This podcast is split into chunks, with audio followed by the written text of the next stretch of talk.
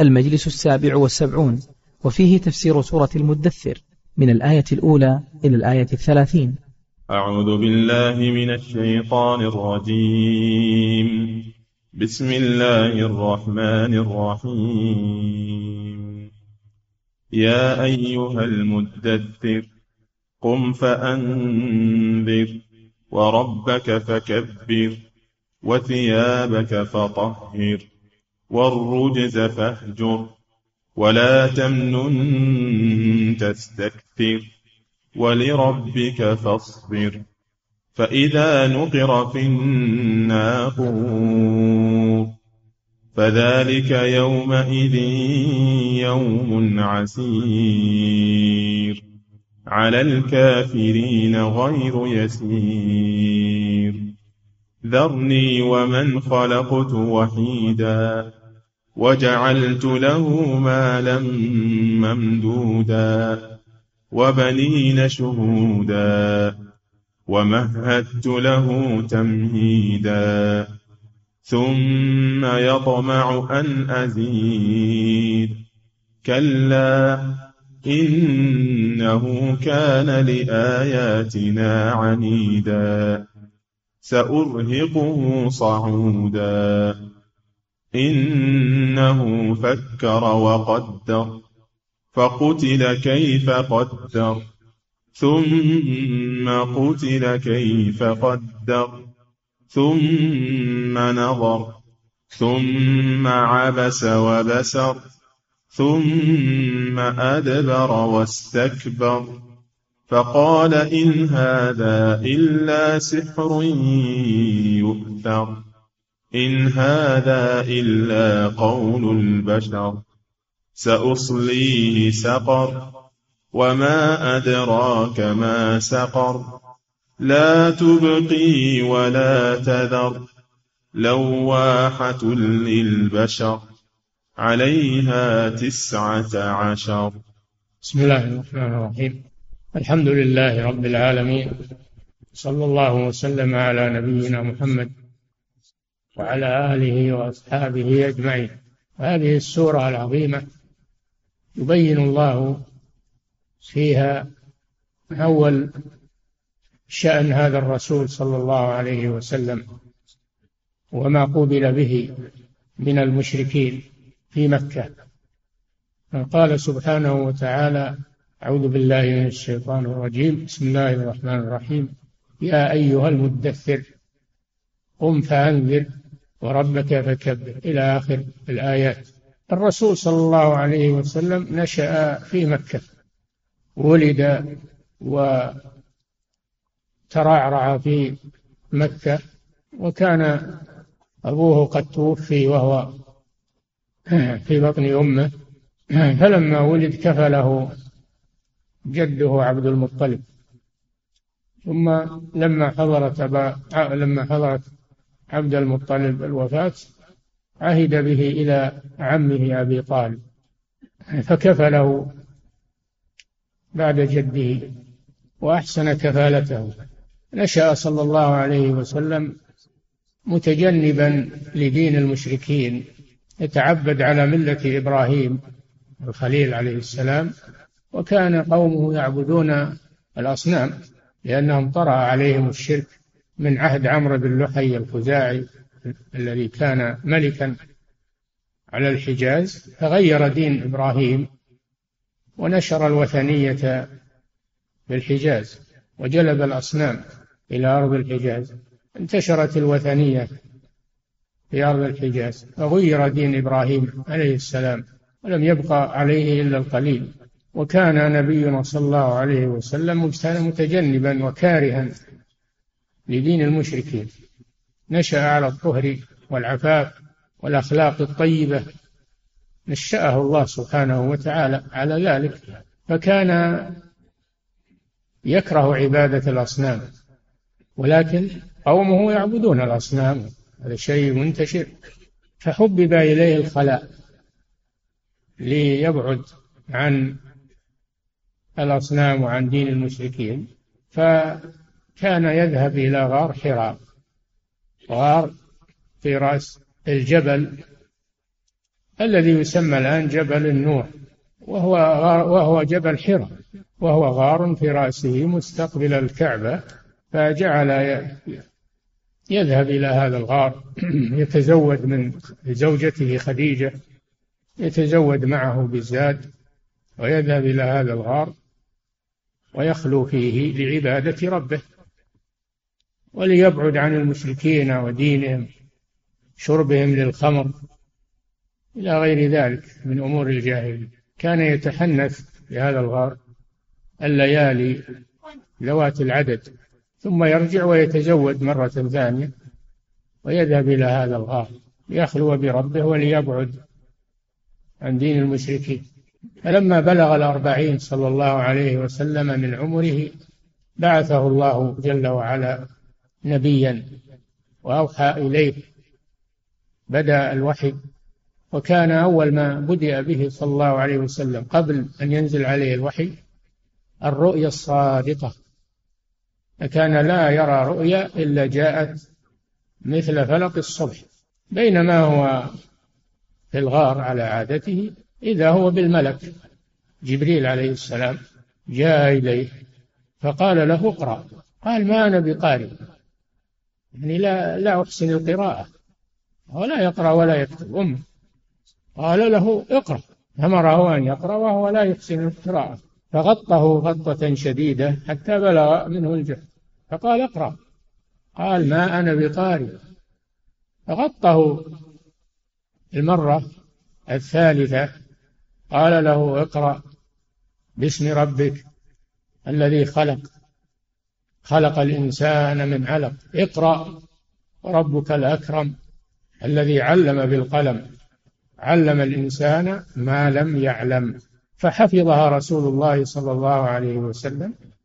تلقاها من جبريل. وجاء إلى خديجة. جاء إلى خديجة مرهوبا.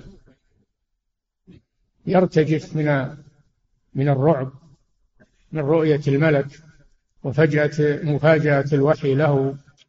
فقال لها زملوني. أي غطوني. اغتسل بماء ثم قال زملوني. فزملوه. أنزل الله عليه يا أيها المزمل ومن الليل إلا قليلا. السورة التي مضت. ثم فتر الوحي بعد ذلك. ثم عاد إليه الوحي مرة ثانية وجاءه جبريل وهو متدثر بفراشه فقال له يا أيها المدثر قم فأنذر. إلى آخر السورة يا أيها المدثر قم فأنذر. فنجد حينئذ أن المراحل أو أن المراحل أربع. أولا الرؤيا ثم الوحي بإقرأ وهذا صار به نبيا نبأه الله بإقرأ. ثم أرسل بالمدثر قم فأنذر. هذه رسالة هذه رسالة. ولذلك يقول العلماء نبئ بإقرأ وأرسل بالمدثر. فهذه مراحل مبدأ الوحي عليه صلى الله عليه وسلم. وننظر أولا أن الله علمه أولا. علمه قبل الدعوة. اقرأ باسم ربك الذي خلق. خلق الإنسان من علق. ولم يأمره لم يأمره بالصلاة والدعوة قبل العلم. بل أمره بالقراءة أولا اقرأ باسم ربك الذي خلق. فدل على أن الذي يدعو إلى الله لابد يتعلم أولا يكون على علم. ثم أمر بقيام الليل في سورة المزمل لأن الذي يدعو إلى الله لا بد أن يبدأ بنفسه لا بد أن يعمل بما علمه الله ثم يدعو إليه بعد ذلك. ثم في المرحلة الأخيرة قال له قم فأنذر. أولا العلم ثم العمل ثم الدعوة. هكذا يكون الدعوة تكون الدعوة إلى الله. سبحانه وتعالى. وقوله جل وعلا يا أيها المدثر الأصل المتدثر أدغمت آه، الدال في التاء. صارت المدثر وأصلها المتدثر. وبعض القراء يقرأها على أصلها. يا أيها المتدثر أي المتغطي بلحافك قم فأنذر. قم من رقادك ومن منامك. فأنذر الناس أنذرهم حذرهم من الشرك وعبادة غير الله. قم فأنذر أنذر الناس. وربك فكبر ربك مفعول منصوب على أنه مفعول لكبر. أي كبر ربك. الأصل كبر ربك. ثم قدم المعمول. فقال وربك فكبر. أي عظمه. ونزهه عن النقائص والعيوب عن الشرك وعن آه، كل وصف ذميم عظم ربك سبحانه وتعالى لأنه عظيم. ربك فكبر وثيابك فطهر. قيل المراد بالثياب الثياب المعروفة اللباس. طهرها عن النجاسة. هذا فيه دليل على أن الصلاة اشترط لها الطهارة في الثياب طهارة في البدن طهارة في البقعة. وقيل المراد وثيابك فطهر أي نزه أعمالك من الشرك. طهرها من الشرك. ثيابك أي أعمالك. طهر من الشرك. أخلصها لله عز وجل. ولا مانع أن يراد. المعنيان. يكون مطلوب تطهير الثياب الحسية من النجاسة وتطهير الأعمال من الشرك والمعاصي. طهارة مطلوبة.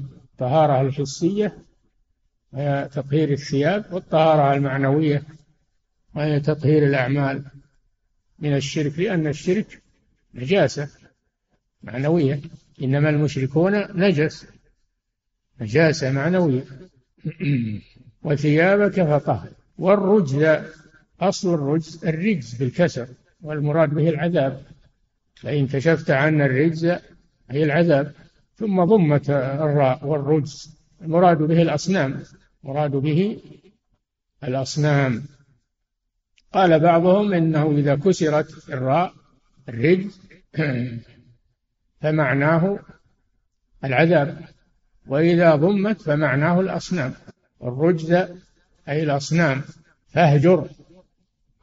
الهجر الترك أي اترك الأصنام وابتعد عنها وعن أهلها. والرجز فاهجر. الداعي إلى الله لا بد أن يبدأ بهذا أن ينهى عن الشرك يبتعد عن الشرك وينهى عنه ويبدأ بإصلاح العقيدة أولا ثم يتدرج بعد ذلك. الرجز فاهجر. أما الذي يقولون ندعو الذين يقولون ندعو إلى الله ولا نتعرض لعقائد الناس كل على عقيدته ونجتمع على ما اتفقنا عليه ويعذر بعضنا بعضا فيما اختلفنا فيه هذا كلام باطل. هذا لا ليس من الدعوة في شيء. لا بد أن نصلح العقيدة أولا نجتمع عليها ثم ننطلق منها إلى بقية الأمور بقية الأعمال. هذا الأصل الذي نبني عليه.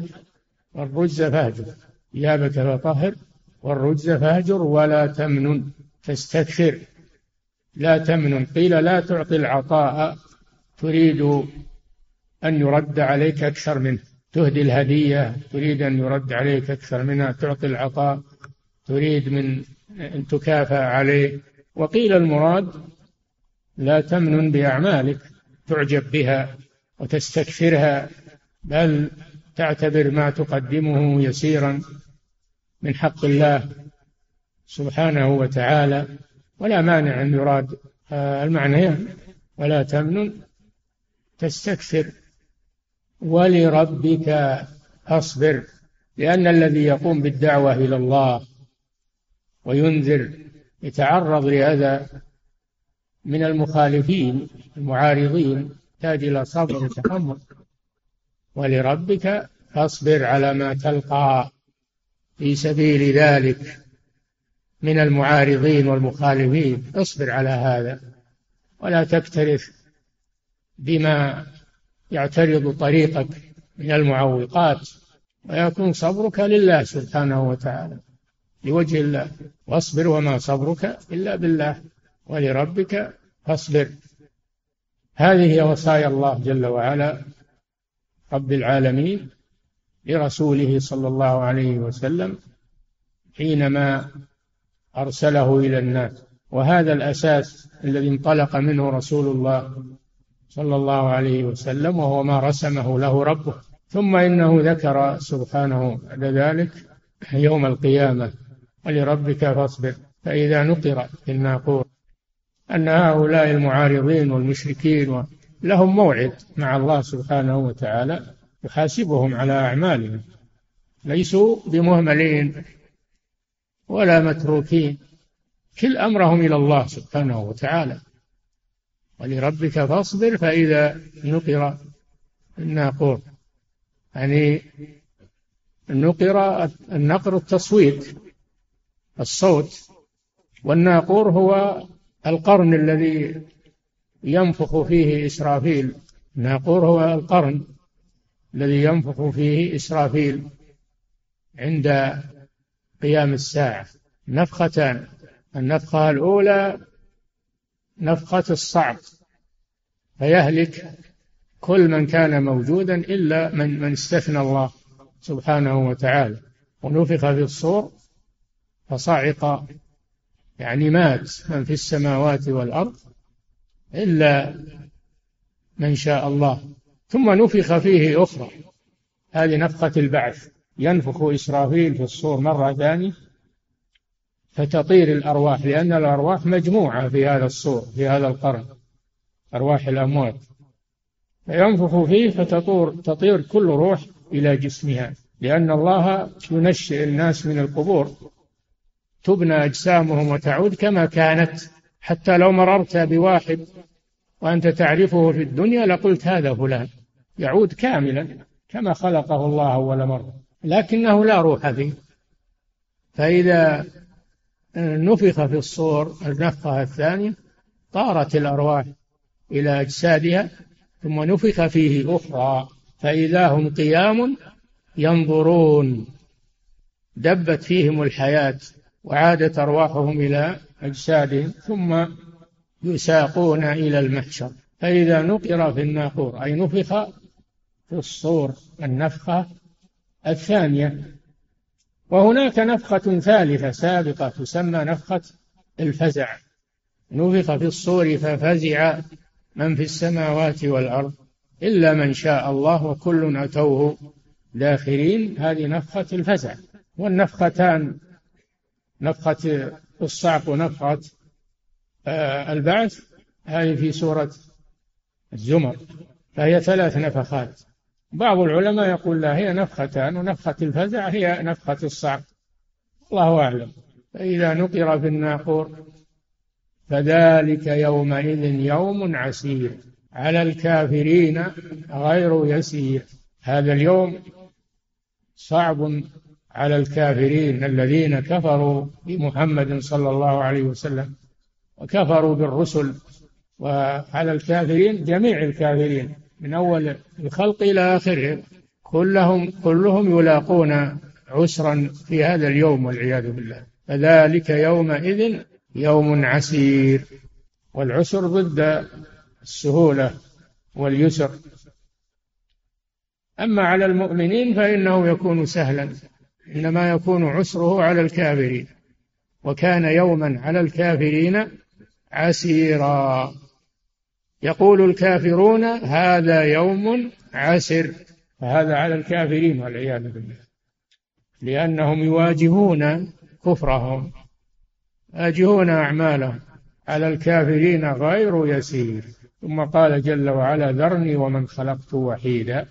ذكر سبحانه وتعالى وعيد المعارضين لهذه الدعوة والمكذبين بها وعلى رأسهم الوليد بن المغيرة المخزومي وأبو جهل.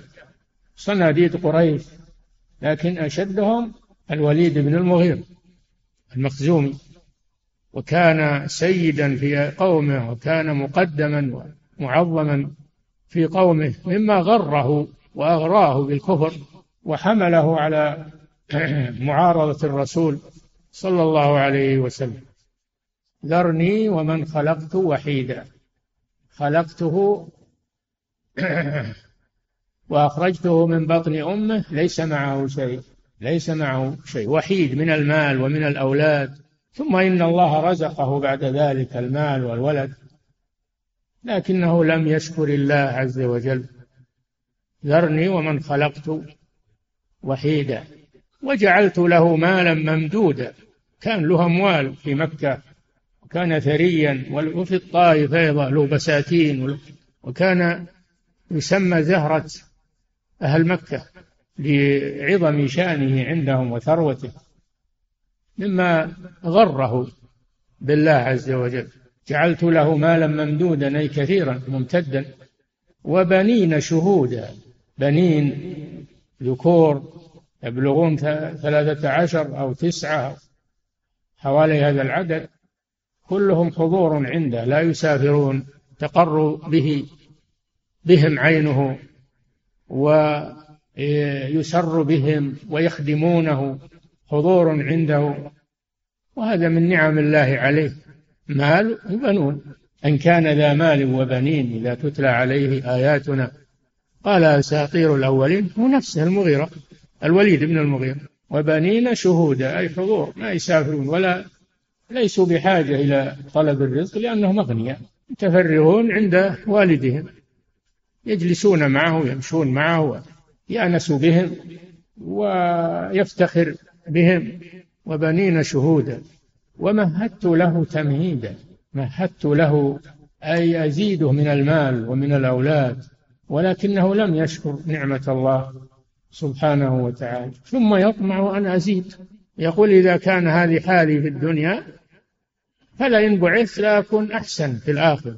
يطمع أن يزيد, أن يزيد حاله في الآخرة عن حاله في الدنيا من غير عمل صالح. وهكذا حالة الإنسان إذا طغى. فإنه يكفر بالآخرة ويقول لو فرض إنها, إنها صحيح وأنني سأبعث فإنه يكون أحسن حال.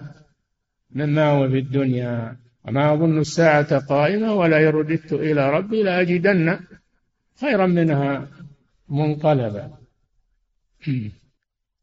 ثم يطمع ونزيد قال الله جل وعلا كلا. نفي. نفي وزجر. أن الله لن يزيده إلا ذلا وحقارة وصغارا. عكس ما كان يؤمله ويتمناه. قالوا فما زال بعد ذلك يتناقص. بعد أن قال الله كلا ما زال يتناقص ماله وأولاده. حتى أخذه الله بالعذاب. ثم يطمع ونزيد كلا. هذه حرف نفي وزجر وتهديد. السبب إنه كان لآياتنا عنيدا. ولو أطاع الله واتبع الرسول صلى الله عليه وسلم لزاده الله من الخير. وكانت الآخرة خير له من الدنيا لكنه عاند ومع هذا يتمنى على الله الأمان وأن تكون الآخرة له. إنه كان لآياتنا القرآن عنيدا معارضا لها كافرا بها. ومع هذا يطمع أن يزيد الله له من النعيم ومن المال هذا من تمني المستحيل ومن الغرور والعياذ بالله. إنه كان لآياتنا عنيدا. ثم بين الله جل وعلا ما ينتظره. فقال سأرهقه سأرهقه صعودا أحمله عذابا شديدا. صعودا قيل إنه يكلف الصعود في جبل في النار. يصعد ثم يهوي ثم يصعد ثم يهوي. وهذا ديدنه في النار والعياذ بالله. وقيل سأرهقه صعودا أي عذابا شاقا عذابا شاقا صعبا يقاسيه في النار. سأرهقه صعودا. كان لآياتنا عنه إنه فكر ثم قدر. لما سمع القرآن أعجبه القرآن بحلاوته وأسلوبه ومعانيه وعذوبة ألفاظه أعجبه القرآن فتحير فيه. ماذا يقول فيه؟ ماذا يقول في القرآن لما سمعه؟ أثنى عليه قال إن له لحلاوة وإن عليه لطلاوة وإن أسفله لمغدق وأعلاه آه، آه، مورق أو نحو من هالكلام. أثنى عليه وقال إنه ليس بالسحر ولا بالكهانة ثم إنه انتكس. لما قال له قومه صبات لما أثنى على القرآن وقال له قومه صبات يعني تركت دينك عند ذلك انتكس وصار يذم القرآن بعد أن كان يمدحه يمدحه. إنه فكر وقدر. فكر في القرآن. ماذا يقول فيه؟ تحير القرآن ليس بالسحر ولا بالشعر ولا بالكهانة ولا. ماذا يقول فيه؟ مع أنه رجل عنده خبرة. عنده خبرة بالكلام وخبرة بالسحر والشعر. إذا عرضه على هذه الأمور وجده مخالفا لها. إذا تحير في القرآن فكر وقدر ماذا يقول. ماذا يقول للناس إذا سألوه عن القرآن؟ إنه لأنه كان مرجع لقريش يقولون برأيه وبقوله إنه فكر وقدر فقتل أي لعن. القتل معناه اللعن فقتل. كيف قدر؟ تعجب من شأنه. كيف قدر؟ إنه فكر وقدر. فقتل كيف قدر. ثم قتل أي لعن كيف قدر. ثم قتل كيف قدر. فقال إن هذا إلا سحر يوثق. ثم نظر ثم نظر ثم عبس وبس. نظر في القرآن. تأمل فيه. يصرف ماذا يقول كيف يعتذر كيف تحير في القرآن. ثم نظر في شأن القرآن ثم عبس بوجهه وفهر بوجهه وبسر آه، كذلك الوسور. شيء يظهر على الوجه من الكراهية والانقباض. ووجوه يومئذ باسرة. يعني هذا وصف ذنب يعلو على الوجوه والعياذ بالله. ثم عبس وبسر ثم أدبر أدبر عن تأمل القرآن وذهب إلى أهله واستكبر والعياذ بالله. استكبر عن اتباع القرآن وعن قول الحق بالقرآن. وهو يعلم أن القرآن ليس بشعر ليس بسحر ليس بكهانة ليس أساطير الأولين وليس من كلام البشر. ما البشر ما يقدر على هذا. ما يقدر أن يقول هذا الكلام أبدا. كلام رب العالمين. ثم أدبر واستكبر. فقال إن هذا إلا سحر يؤثر إن هذا أي القرآن إلا سحر يؤثر أي وجده من بعد الأولين. وقالوا أساطير الأولين اكتتبها فهي تملى عليه بكرة وأصيلا. سحر قديم نقله محمد. وهو يعلم أنه ليس بسحر لكن يريد أن يبرر موقفه وأن يستر خزيه. إن هذا إلا سحر يوحى. إن هذا إلا قول البشر. يقول من كلام محمد. وهو في الأول يقول ما ما يمكن هذا. يقول جربت السحر جربت الشعر جربت جربت. ولا هو وليس هو كذلك. ثم انتكس فقال إن هذا إلا قول البشر. أي أن محمدا قاله من عنده قاله من عنده. وليس هو من كلام الله فالرسول كذبه وافتراه والعياذ بالله. وكلام الجهمية الذي يقولون إن القرآن مخلوق وليس هو كلام الله والمعتزلة من اعتقد عقيدتهم يوافق قول المغيرة بن شعب آه، قول المغيرة الوليد بن المغيرة يوافق قول الوليد بن المغيرة. هذا إلا قول البشر. الجهمية يقولون أنه من كلام جبريل أو من كلام محمد. ليس هو كلام الله. خلقه الله في اللوح أو خلقه في جبريل أو خلقه في محمد فهو مخلوق. تعالى الله عما يقولون. إن هذا إلا قول البشر. قال الله جل وعلا متوعدا له على هذا الكلام الذي وصف به كلام الله سأصليه سقر.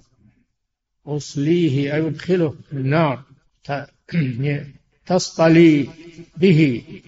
سأصليه سقر. وسقر اسم من أسماء النار والعياذ بالله. سأصليه سقر. وما أدراك ما سقر. هذا تفخيم لشأن النار. تهويل لها. كلمة ما أدراك. هذا إما تعظيم للشيء وإما تهويل لشأنه. وترويع به. وما أدراك ما سقر. لا تبقي ولا تذر. لا تبقي اللحم ولا تذر العظام بل تحرقها ثم تعود كما كانت أبد الآباد يعذبون في جهنم والعياذ بالله. لا تبقي ولا تذر. وقيل معنى لا تذر هو معنى لا تبقي.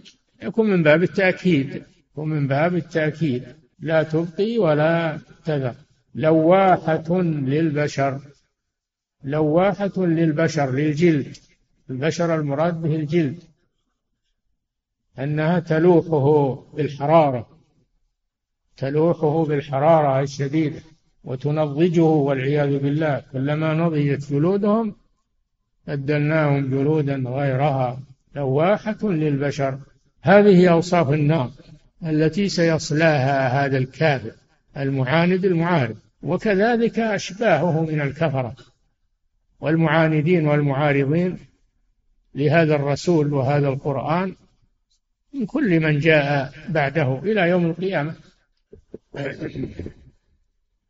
عليها تسعة عشر أن يقوم على خزانتها يقوم على خزانتها تسعة عشر من الملائكة الكرام الذين هم خزنة النار.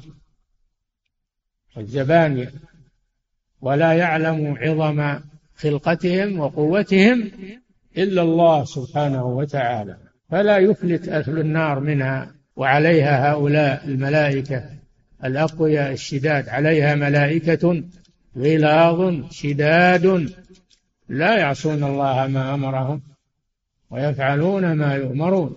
فهؤلاء هم خزنة جهنم والعياذ بالله. وهم من الملائكة الأقوياء الذين لا مطمع فيهم لأحد أن يغلبهم أو أن يسترحمهم أو يستعطفهم. لا مطمع فيهم لأحد. ثم ذكر سبحانه وتعالى أن هؤلاء التسعة عشر ملائكة. ليسوا بتسعة عشر من البشر. لأن أبا جهل لما سمع عليها تسعة عشر قال أنا أكفيكم منهم كذا وكذا يحسبهم بشر.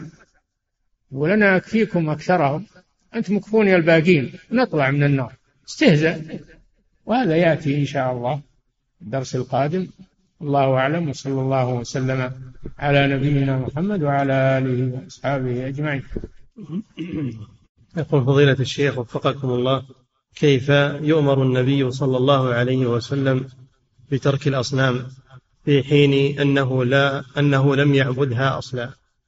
نعم يؤمر يؤمر بالابتعاد عنها وهجرها وهجر أهلها تركها يؤمر بذلك. وإن كان متجنبا لها من من الأصل فالمسلم ينهى عن الشرك وله مسلم وله مؤمن خشية أن أن يقع فيه. نعم. وأيضا هذا تعليم للأمة أن تهجر الأصنام تبتعد عنها. وليس الأصنام اللي هي الحجارة فقط بل كل ما يعبد من دون الله عز وجل من القبور والأضرحة وغير ذلك. المطلوب هجرها والابتعاد عنها. نعم. يقول فضيلة الشيخ وفقكم الله هل هل سورة المدثر هي أول سورة كاملة نزلت في القرآن؟ أول ما نزل من القرآن اقرأ. اقرأ باسم ربك الذي خلق. وأما قول جابر رضي الله عنه أن أول ما نزل يا أيها المدثر فهذا فيه نظر. وأيضا إن صح فمعناه أول ما نزل بعد فتور الوحي. بعد فتور الوحي أول ما نزل المدثر. كما سبق لكم أنه فتر الوحي مدة ثم عاد. فيكون أول ما نزل بعد الفتور هو المدثر نعم. يقول فضيلة الشيخ وفقكم الله هل ورد تحديد للمدة التي فتر فيها الوحي؟ الله أعلم. نعم. يقول فضيلة الشيخ وفقكم الله يقول هل الملائكة خزنة جهنم هم تسعة عشر فقط كما ورد في الآيات أم هم كثير؟ منين لنا أنهم كثير؟ ما يحتاج كثرة. ما يحتاج كثرة. لأن الملائكة أقوياء شداد. ما ما فيهم مطمع لأحد. نعم. يقول فضيلة الشيخ وفقكم الله هل كل ما يعبد من دون الله يعد وثنا أم هو خاص بالصنم؟ الوثن أعم من الصنم. الوثن كل ما عبد من دون الله من قبر. ولهذا قال صلى الله عليه وسلم اللهم لا تجعل قبري وثنا يعبد. كل ما عبد من دون الله فهو وثن. وأما الصنم فهو ما كان على صورة على صورة إنسان أو حيوان. هذا الصنم. نعم. يقول فضيلة الشيخ وفقكم الله هل تشرع زيارة غار حراء لأجل العظة والعبرة؟ لا. ما كان الرسول صلى الله عليه وسلم يزور بعد البعثة ولا أحد من الصحابة كانوا يزورونه. فزيارته بدعة. زيارته والتبرك فيه والقصد لذلك هذا بدعة. لأن الرسول صلى الله عليه وسلم ما زاره بعد البعثة. إنما ذهب إليه للحاجة قبل البعثة للحاجة. ما هو لأن هذا الغار له خاصية وفيه بركة وفيه لا بل للحاجة. يحتاج مثل غار ثور.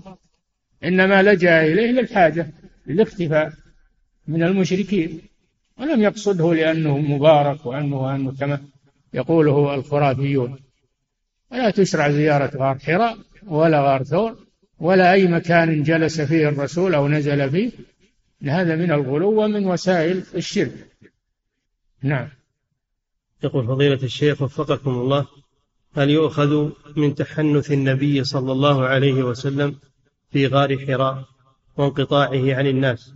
هل يؤخذ منه مشروعية الانقطاع عن الناس فترة من الزمن وعدم مخالطتهم إلا في الجمع والجماعات فقط؟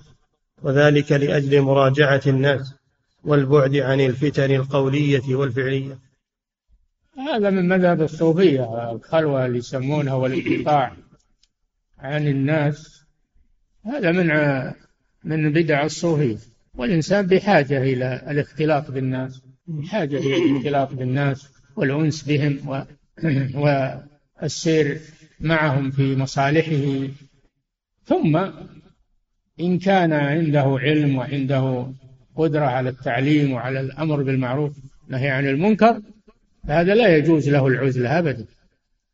أما إن كان أنه عامي وجاهل وفي خلطته للناس خطر عليه أنه يتأثر بهم فلا بأس أنه يبتعد عنهم نوعا ما ولا ينقطع ويخلق أبدا لكن يبتعد عنهم نوعا ما وينعزل عنهم نوعا ما. نعم.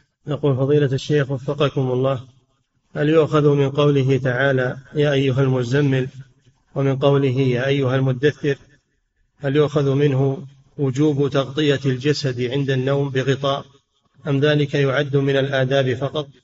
وما حكم نوم الإنسان عاريا إن لم يكن عنده أحد وقد أتى بأذكار النوم الواردة؟ لا ينام الإنسان عاريا لا يجوز هذا بل يستر نفسه. يستر عورته ولا يجوز أن يتعرى إلا للاغتسال أو الحاجة فقط يكون خاليا عن الناس يكون مستورا عن الناس للحاجة لا بأس. أما أن يتعرى وينام وهو عاري لا يجوز. وأما التغطي فهذا من المباحات. إن يحتاج لغطة يتغطى وما يحتاج لغطة ما هو بلازم. نعم. يقول فضيلة الشيخ وفقكم الله. بقوله سبحانه وتعالى ما ينظرون إلا صيحة واحدة تأخذهم وهم يخصمون هل هذه الآية الكريمة تعتبر من النفخات الثلاث؟ الله أعلم. نعم. من من النفخ في الصور. نعم. يقول فضيلة الشيخ وفقكم الله ما حكم من يسمي ابنه الوليد؟ لا بأس بذلك. الاسم لا بأس بذلك. يسمى به. تسمى به كثير من المسلمين ومن خلفائهم ومن ما في محذور. نعم. يقول فضيلة الشيخ وفقكم الله هل كل من عاند ولم يتبع ما جاء به النبي صلى الله عليه وسلم؟ هل كل من عاند ولم يتبع ما جاء به النبي صلى الله عليه وسلم يكون داخلا في الوعيد الذي توعد به الوليد بن المغيرة حتى ولو كان مسلما أعيد السؤال. هل, هل, هل كل من عاند؟ عاند. كيف يكون عاند يكون مسلم؟ ما يعاند ما جاء به الرسول إلا كافر. لكن قل لي لو قصر في بعض الأمور لو قصر في بعض الأمور ووقع في بعض الذنوب.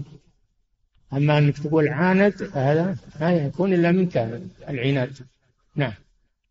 يقول فضيلة الشيخ وفقكم الله هل الجهمية داخلون في قوله سبحانه وتعالى سأصليه سقر. ينالهم شيء من الوعيد بلا شك. ينالهم شيء من من الوعيد من وعيد الوليد بن المغيرة. نعم. لأنهم يقولون هذا قول البشر. نعم. يقول فضيلة الشيخ وفقكم الله ما الذي يترتب على القول بأن القرآن مخلوق وأنه ليس كلام الله؟ ترتب عليها جحد صفة من صفات الله عز وجل. وذروا الذين يلحدون في أسمائه هذا الحاد في أسماء الله و وصفاته هذا من ناحية. الناحية الثانية الناحية الثانية أن هذا أيضا يعتبر تعطيلا للأوامر والنواهي. الله ما يأمر ولا ينهى. إذا كان لا يتكلم فكيف يأمر وينهى؟ من اللي يأمر وينهى إلا الله سبحانه وتعالى؟ فهذا تعطيل للأوامر والنواهي. تعجيز لله عز وجل. الله جل وعلا وصف آلهة الكفار بأنها لا لا تنطق ولا تسمع ولا تبصر. اتخذ قوم موسى من بعده من حليهم عجلا جسدا له خوار ولم يروا أنه لا يكلمهم؟ أنه لا يكلمهم ولا يهديهم سبيلا. الذي لا يتكلم لا يصلح أن يكون إله لأن الرب لا بد أن يكون آمرا ناهيا مدبرا. وكيف يحصل هذا بدون أنه يتكلم؟ هذا تعطيل للأوامر والنواهي. فالله عاب الأصنام بأنها لا تنطق ولا تتكلم فلا تصلح أن تكون آلهة. كيف تأمر وتنهى وتحلل وتحرم وهي لا تتكلم؟ هذا عجز. نعم. يقول فضيلة الشيخ وفقكم الله ما حكم التسبيح بعد الصلاة المفروضة أو غيرها بواسطة المسبحة إن كان يتخذها دينا ويعتقد أن فيها بركة وأن هذا مشروع هذا بدعة.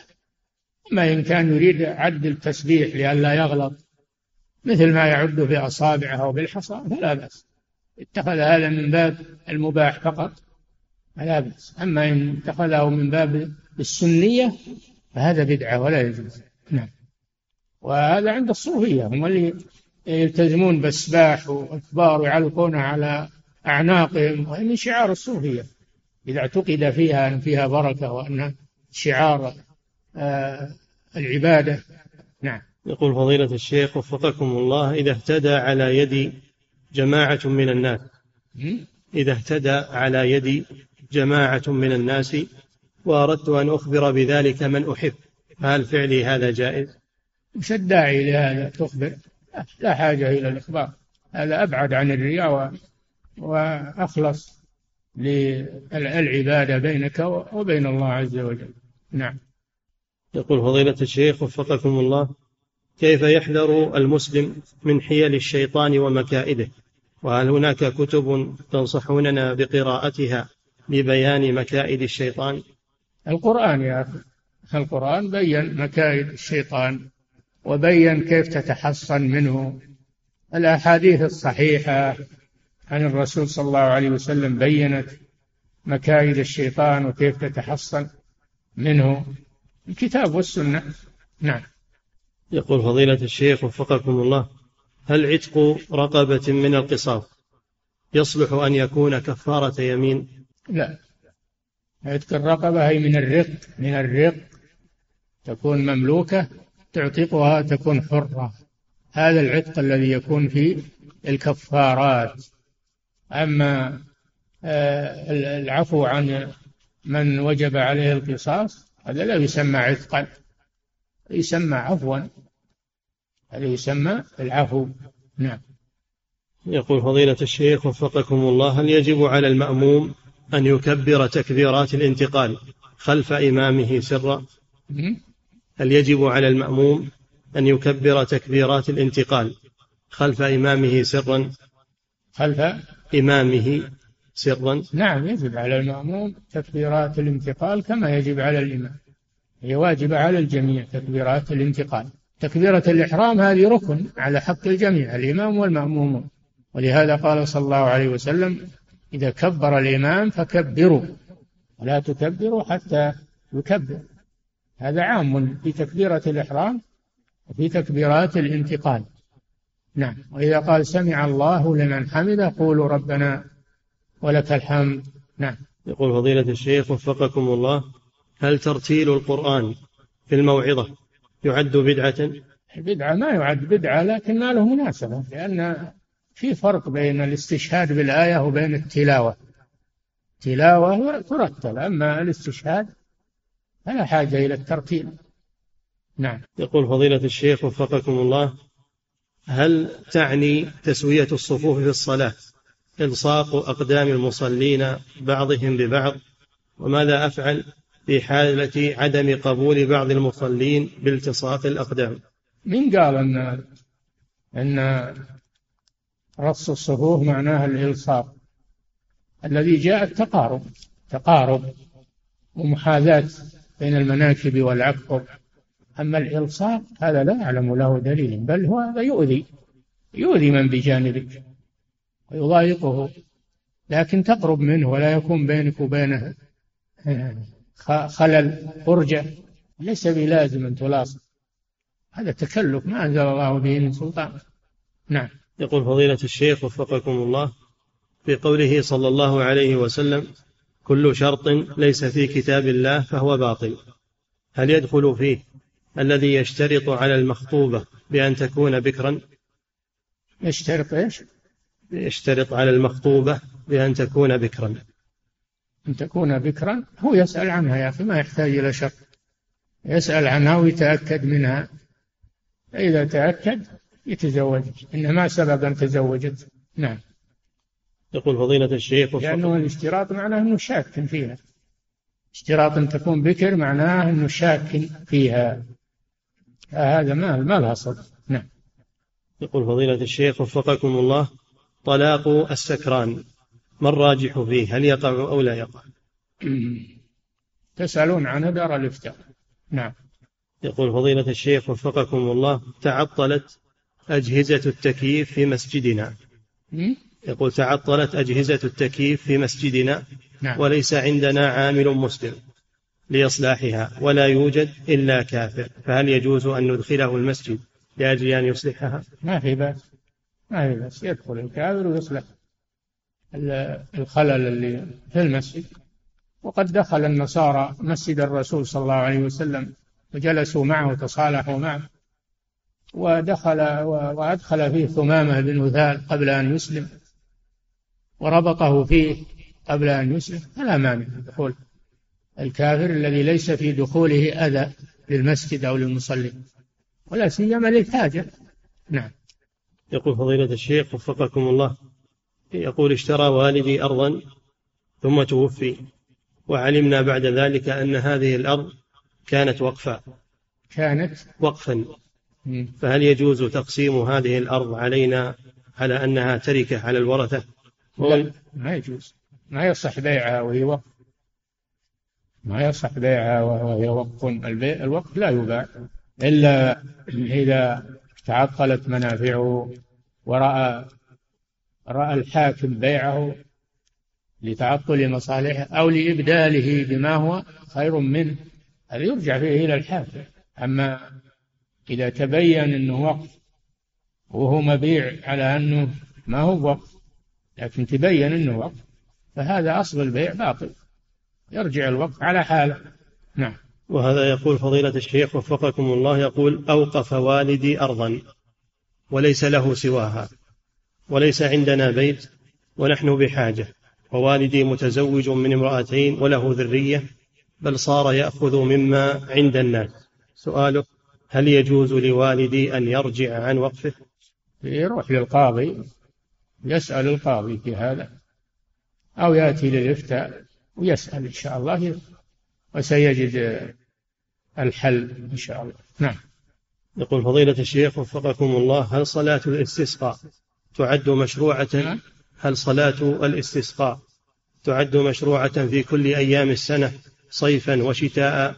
أم هي خاصة في الأيام التي يرجى فيها نفع المطر عند نزوله كما يسمى بالوسم ونحو ذلك؟ الله قادر على إنزال المطر في كل وقت فإذا احتاج المسلمون إلى المطر في أي وقت فإنهم يستسقون. الله قادر على إنزال المطر لهم في أي وقت. نعم. يقول فضيلة الشيخ وفقكم الله يقول السائل أحمل جنسية لأحد لإحدى بلاد الكفر. فهل يجوز لي أن أحصل على جنسية لبلد آخر من بلاد الكفر؟ أصل أخذ جنسية الكفار لا تجوز للمسلم. ذكرنا هذا في الدرس الماضي أظن البارحة. لا يجوز للمسلم أن يأخذ جنسية الكفار لأنه يدخل تحت حكمهم. إذا أخذ جنسيتهم صار من رعاياهم. يدخل تحت حكمهم. لا يجوز للمسلم أن يدخل تحت حكم الكفار ويكون من رعايا الكفار. لكن يجوز له الإقامة عندهم قدر الضرورة بدون أنه يتجنس لجنسيته. نعم. يقول فضيلة الشيخ وفقكم الله هل البخور يفطر الصائم؟ إذا استنشقه إذا استنشق الدخان بخور أو غيره إذا قصد استنشاقه ودخل إلى أنفه فإنه يفطر بذلك. أما إذا جاء الدخان أو الغبار دخل في أنفه بدون قصد هذا لا يضر على الصيام. نعم. يقول فضيلة الشيخ وفقكم الله عندما دخل النبي صلى الله عليه وسلم وأبو بكر يصلي بالصحابة وذلك في مرض موته عليه الصلاة والسلام وقف عن يسار أبي بكر وصلى بالصحابة. سؤاله هل يؤخذ من هذا أنه يجوز فعل ذلك من الإمام الراتب أم أن هذا خاص بالنبي عليه الصلاة والسلام؟ لا ليس خاصا بالنبي صلى الله عليه وسلم. يجوز فعل هذا من الإمام الراتب. نعم. لأن فعل النبي صلى الله عليه وسلم تشريع للأمة. نعم. يقول فضيلة الشيخ وفقكم الله هل يجب على الوالدين أن يلبس ابنتهما التي عمرها سبع سنوات الحجاب الشرعي؟ لا من باب التربية. الوجوب لا يجب لكن إن كان المقصود به التدريب على الحجاب والتربية لا بأس. نعم. يقول فضيلة الشيخ وفقكم الله يذكر بعض أهل العلم بأن هاجر عليها السلام زوج إبراهيم صلى الله عليه وسلم. زوجة سرية سرية لإبراهيم وليست زوجة له. زوجته سارة بنت عمه. أما هاجر فهي سرية مملوكة. نعم. تسرى بها. عليه الصلاة والسلام. نعم. يقول يذكرون عنها أنها كانت جارية عند ملك من ملوك الدنيا فهل هذا نعم. صحيح؟ يقول يذكرون أنها كانت جارية. جارية؟ نعم. نعم. وهبها له ملك مصر. وهبها ملك مصر لسارة زوجة إبراهيم عليه السلام. وسارة وهبتها لإبراهيم عليه الصلاة والسلام. نعم. يقول فضيلة الشيخ وفقكم الله ما نصيحتكم لطلابكم وأبنائكم في ضبط مسائل الفقه لكثرة الحاجة إليها ولأنها تتفلت علينا بسبب عدم التدريس والإفتاء وقلة المذاكرة؟ نعم الفقه ما يؤخذ بالمطالعة ولا ب... لابد من حفظه وقراءته على المشايخ يشرحوه ويبينوه. إما الدراسة النظامية والمقررات الدراسية وإما في حلق العلم في المساجد. نعم. يقول فضيلة الشيخ وفقكم الله عندما أسافر إلى قريتي أكون هناك بفضل الله أفضل الموجودين في المسجد في قراءة القرآن وأهل هذه القرية يحبون أن أصلي بهم لكني أتهيب الموقف علما بأن الذي يصلي بهم ربما أخطأ في بعض الحركات. وهكذا يحصل لي في مساجد القرية. فهل علي إثم في هذا الفعل؟ أيش الفعل؟ التهيب يقول. التهيب وعدم الصلاة بهم. إذا كان المسجد فيه إمام فلا بد من إذن الإمام. إذا كان فيه إمام فلا بد من إذنه. لا تدخل عليه بدون إذنه. فإذا اختارك الإمام وأذن لك والجماعة راضون بك فهذا عمل طيب. أحسن إليه. نعم. يقول فضيلة الشيخ وفقكم الله الذي عنده مرض الريح ويدافعه أثناء الصلاة وأحيانا تخرج منه هذه الريح وهو يصلي هل يدخل في حكم من به سلس البول وتصح صلاته أم عليه إعادة الصلاة؟ إذا كان هذا دائما معه يخرج بدون اختياره فهو مثل سلس البول يتوضأ عند الصلاة يصلي في الحال ولو خرج منه شيء صلاته صحيحة لأنه لا يقدر على أكثر من ذلك. قال تعالى فاتقوا الله ما استطعتم. لا يكلف الله نفسا إلا وسعها. نعم. يقول فضيلة الشيخ وفقكم الله ما حكم العمل في شركة لتحصيل الديون؟ وقد يكون تحصيل الديون لبعض البنوك الربوية. لا يجوز هذا. إذا كانت الديون محرمة فلا يجوز لك أنك تسعى في تحصيلها للبنك ولا لغيره ولا للتجار. المال الحرام لا يجوز لك تسعى في تحصيله لأنك تكون متعاونا مع على الإثم والعدوان. نعم. فضيلة الشيخ وفقكم الله هذه امرأة تقول مات جدي في الأسبوع الماضي في اليمن؟ تقول مات جدي في الأسبوع الماضي في اليمن وأنا في الرياض. سؤالها هل أستطيع أن أصلي عليه هنا وأطلب منكم أن تدعوا له بالمغفرة. لا مانع من الصلاة عليه في, في أيام وفاته. لا تمضي مدة طويلة وإنما في أيام وفاته. نعم. يقول فضيلة الشيخ وفقكم الله يقول أنا قائم على يتامى وأود وأود أن أعرف هل في أموالهم زكاة وهل لي أن أنمي أموالهم بالتجارة. وما نصيحتكم لي وفقكم الله. نعم الواجب إخراج زكاة الأيتام نيابة عنهم يخرجها وليهم ووكيلهم نيابة عنهم ولا يتركها لأنها من الحقوق الواجبة عليهم في أموالهم فهو ينوب عنهم في ذلك. أما المتاجرة بها إذا كان هذا من صالحهم فإنه يتاجر بها لأن هذا من صالحهم تنمية أموالهم.